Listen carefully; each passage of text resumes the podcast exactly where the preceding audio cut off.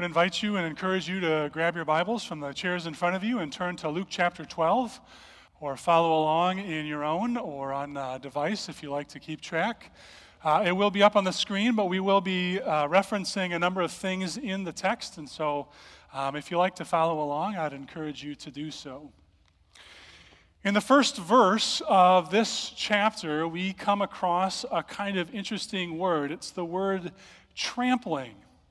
And it seems a throwaway line at first. But as we look at the chapter, or at least part of it, we're going to see that perhaps there's more going on with that word than first meets the eye.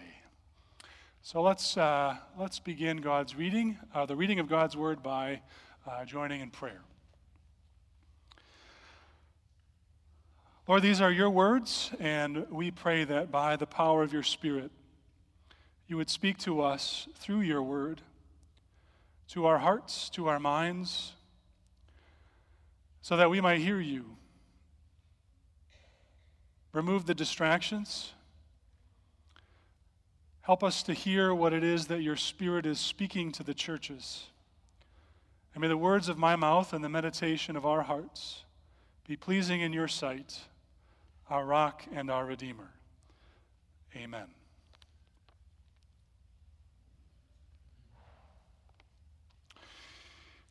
Meanwhile, when a crowd of many thousands had gathered, so that they were trampling on one another, Jesus began to speak first to his disciples, saying, Be on your guard against the yeast of the Pharisees, which is hypocrisy. There's nothing concealed that will not be disclosed, or hidden that will not be made known. What you have said in the dark will be heard in the daylight, and what you have whispered in the ear of the inner rooms will be proclaimed from the roofs. And so I tell you, my friends, do not be afraid of those who kill the body, and after that can do no more. But I will show you whom you should fear. Fear him who, after your body has been killed, has authority to throw you into hell. Yes, I tell you, fear him. Are not five sparrows sold for two pennies? Yet not one of them is forgotten by God.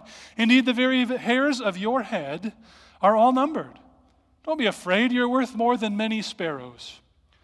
I tell you, whoever publicly acknowledges me before others, the Son of Man will acknowledge before the angels of God. But whoever disowns me before others will be disowned before the angels of God. And everyone who speaks a word against the Son of Man will be forgiven. But anyone who blasphemes against the Holy Spirit will not be forgiven. When you are brought before synagogues, rulers, and authorities, do not worry about how you will defend yourselves or what you will say, for the Holy Spirit will teach you at that time what you should say. Someone in the crowd said to him, Teacher, tell my brother to divide the inheritance with me. Jesus replied, Man, who appointed me a judge or an arbiter between you? Jesus said to them, Watch out be on your guard against all kinds of greed. Life does not consist in an abundance of possessions. He told them this parable. The ground of a certain rich man yielded an abundant harvest. And he said to himself, What shall I do? I have no place to store my crops. He said, This is what I'll do. I will tear down my barns and build bigger ones, and there I will store my surplus grain. And I'll say to myself, You have plenty of grain laid up for many years. Take easy, eat, drink, and be merry. But God said to him, You fool, for this very night your life will be demanded from you. Then who will get what you have prepared for yourself? This is how it will be with whoever stores up things for themselves, but is not rich toward God. This is the word of the Lord. Luke 12, if you have your Bibles open, is a really long chapter. It's 59 verses long. And if you have a red letter edition, you'll note that it is almost exclusively Jesus talking. Other than in verse 41, when Peter asks a question, the only other place where there isn't Jesus teaching is in verse 1 and in verse 13. And so, if Jesus is giving a sermon, verse 1 and verse 13 provide us with the context or the, the situation in which the words of Jesus, the teaching of Jesus, makes sense. And we begin with a crowd trampling. Now, this is a strange word, trampling. Because it's not a word that shows up a whole lot in the New Testament. It certainly doesn't show up a lot in the Gospel of Luke. In fact, it only shows up a couple of times. And if we're reading through the Bible and we come across a word or a phrase that sort of seems strange or out of place, it's worth paying attention and digging in. And sometimes the word is just the word, and sometimes the word is more than the word. But the image that we should have in this particular preaching context is that Jesus is preaching not with people in seats where ushers have helped them in, given programs or an order of service, but the image of the crowd is of Black Friday and that in order to get close to Jesus, the slider doors have finally been unlocked, and the crowd is rushing in. And in order to listen, in order to get close, in order to hear and to be fed and to be healed, people are being trampled on. That's the sort of the environment. This is celebration on the Grand, downtown Grand Rapids, not what we experienced this morning. And so, what does that have to say with what real threats the people are facing? Because I don't know about you, but I've been in situations where I've been in a crowd and it has not been exactly threatless. Many years ago, we used to go to uh, the lighting of the lights downtown Chicago. Maybe some of you have done that. It's the, the first Saturday after Thanksgiving, and the, the lights on the street all light up at once as Santa and the parade comes down. And there are hundreds of thousands of people who are walking around on Michigan, Michigan Avenue. And there are hundreds of thousands of people who are at Lincoln Park Zoo for the lighting of the lights. And when you're trying to move around and keep kids close, it's quite claustrophobic. And the one thought is not, oh, this is a lot of fun, but rather, how can I remain safe if something goes wrong? But Jesus, as he's teaching the crowd and as he's teaching his disciples, says, don't be afraid of people who will trample your body.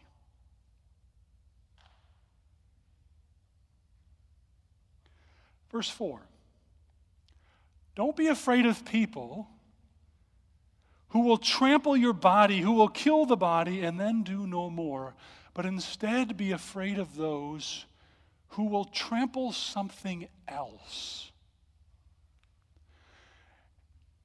Be on your guard against the things that cause you fear.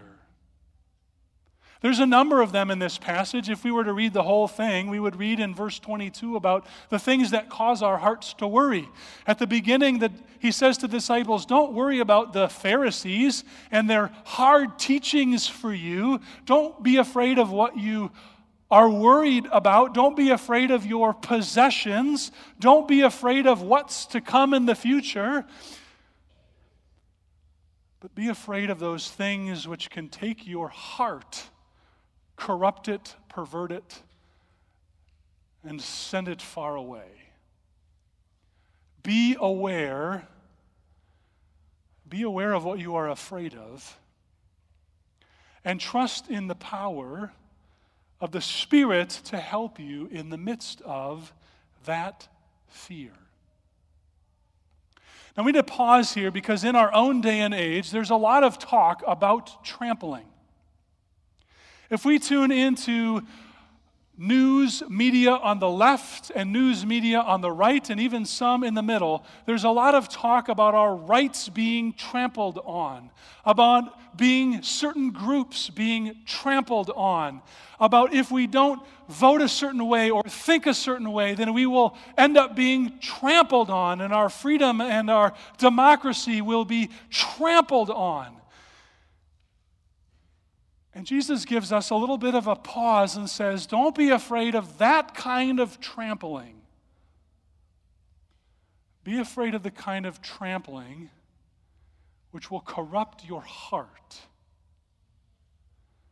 The kind of trampling that will go beneath the surface and not trample on the body, but the heart, the soul, the life.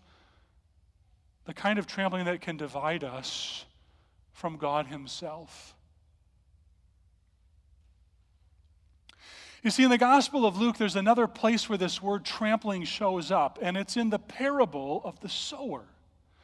Now, if we haven't heard the parable of the sower in a while or we've forgotten it, Jesus tells this story about a sower who throws seed out, and some of it lands among thorns. It doesn't grow, or it grows up a little bit and then it gets choked. Some of it gets thrown on a path and it gets trampled on. In other words, when the Word of God goes out and the crowd tramples on it, or the fears of this life trample on it, the seed will not grow up. The seed of the Word of God, the seed of the life in God, will be trampled. And instead of growing, in order to produce life, to produce fruit, to bear fruits for the good of the world, it will be pressed underfoot and trampled.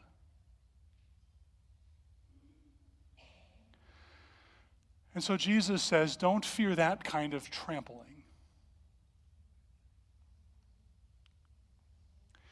But in the midst of this lesson on trampling, Jesus is interrupted. And on first glance, it would seem that this interruption would have nothing to do with trampling. But if we're paying attention, the first, the brother calls out, My rights are being trampled on. And we can guess that in that day and age, this is a younger brother because in that day and age, the older brother would have gotten 50% more. And so if there's two brothers, the one brother gets 66%, the younger brother gets 33%.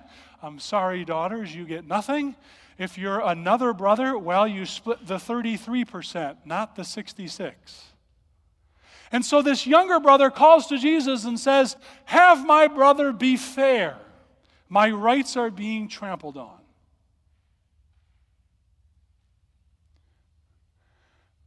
Now, Jesus responds in a way that would suggest to us that he shouldn't be answering this question. Verse 14, if you have your Bible open, Jesus replies, Man, who appointed me a judge between you? But in fact, rabbis were exactly the kind of people that you came to for a problem. In that day and age, if siblings had disagreements, you would go to a rabbi and you would lay the situation out in front of them, and then they would make a decision and they would judge between you. But this isn't a small gathering where a rabbi is asked to come in. It's a big gathering where the crowd is trampling on. And this brother is using the public nature of this to say, hey, I'm not getting my way. Which is why Jesus says, Let me tell you a story.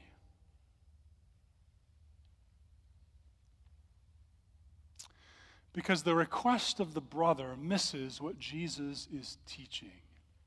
And so Jesus responds with a parable, and it's a familiar one if we've been listening in. It's a rich man who yields an abundant harvest. Well, that's not quite right. Verse 16. If you have your Bible open, you'll notice that Jesus says this specifically. What yields the harvest? The ground. Not the work of the hard man, or not the hard work of the man, not the planning or the strategic planning, but the ground yields an abundant harvest, which is to say, that this is a gift of God given to the one who receives it. Not earned, not deserved, but given as a gift. And the man responds not as one who has received the gift to say, How can I in return live generously from the gift that I have been given? but immediately responds with a whole bunch of I's. Count them with me. What shall I do? I have no place to store my crops. This is what I'll do. I will tear down, there I will store. I'll say to myself, I've got plenty of grain. Take it easy, drink and be merry. It is not that the ground has given a gift in the mind of this man, it is that he deserves everything. And notice the tense of this man's thinking. I have no place to store my crops, and so here's what I'll do.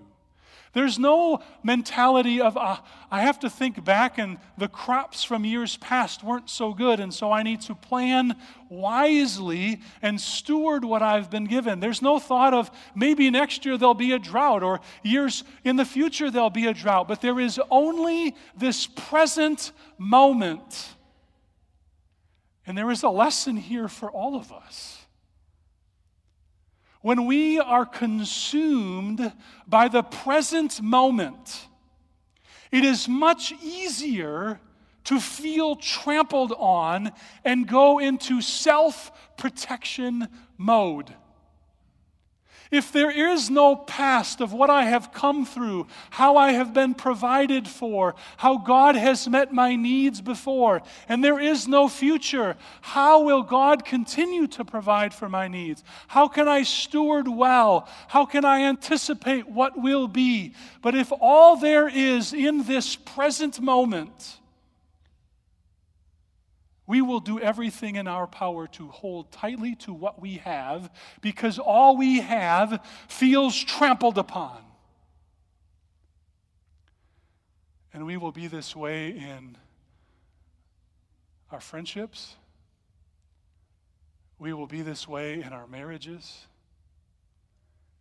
We will be this way in our relationships with our classmates. We will be this way when we think about our finances. We will think this way when we think about our time. Because in the present moment, all of the things of this life press on us. Even on a Labor Day weekend when there's an extra day to rest, most of us are well aware of things pressing on us the schedules, the financial commitments, the things that are on our minds and our hearts, and they press down on us. And it is hard to not feel like we are being trampled on and that we call out to Jesus, Jesus, can you just give me what I deserve?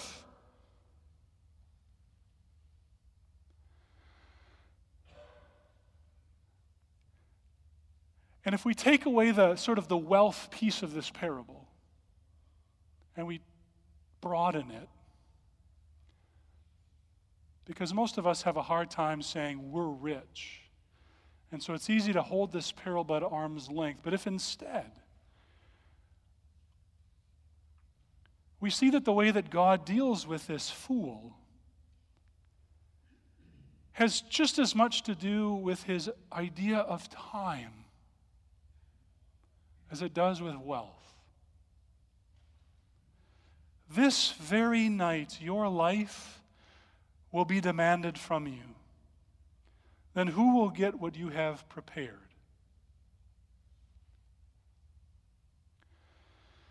It is easy when we feel trampled on to hold on and build a silo where we can keep what we have it is much harder to let go, to trust that God will provide for our need and be rich toward Him. I want to hit pause before we pick this up again because there are different kinds of trampling. And the trampling we are talking about here is not of an abusive kind. An abusive kind of trampling where we are in a relationship or in a situation that is unhealthy, Jesus is not saying to us, just put up with it. If that is you, please find someone to talk to. There will be people up front after the service. But if our initial response when we feel pressed is to hold ever more tighter, we should hear God's critique, God's challenge, and God's invitation in Jesus to be rich toward God.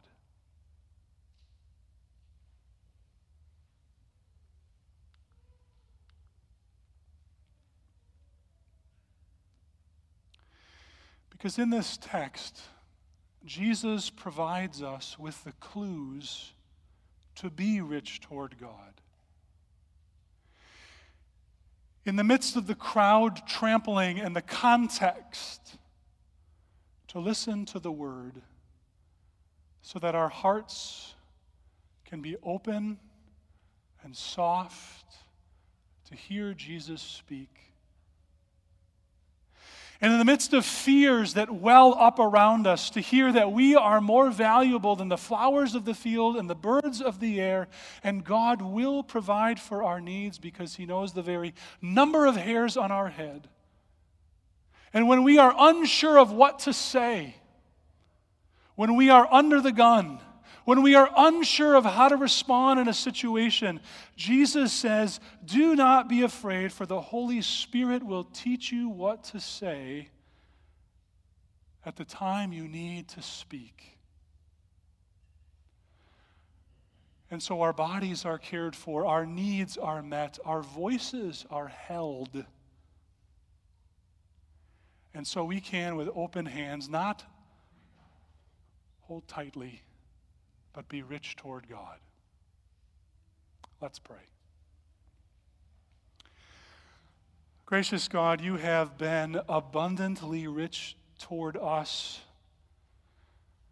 For while we were poor, you came in the flesh so that we might receive the riches of God. We might receive the righteousness of Christ.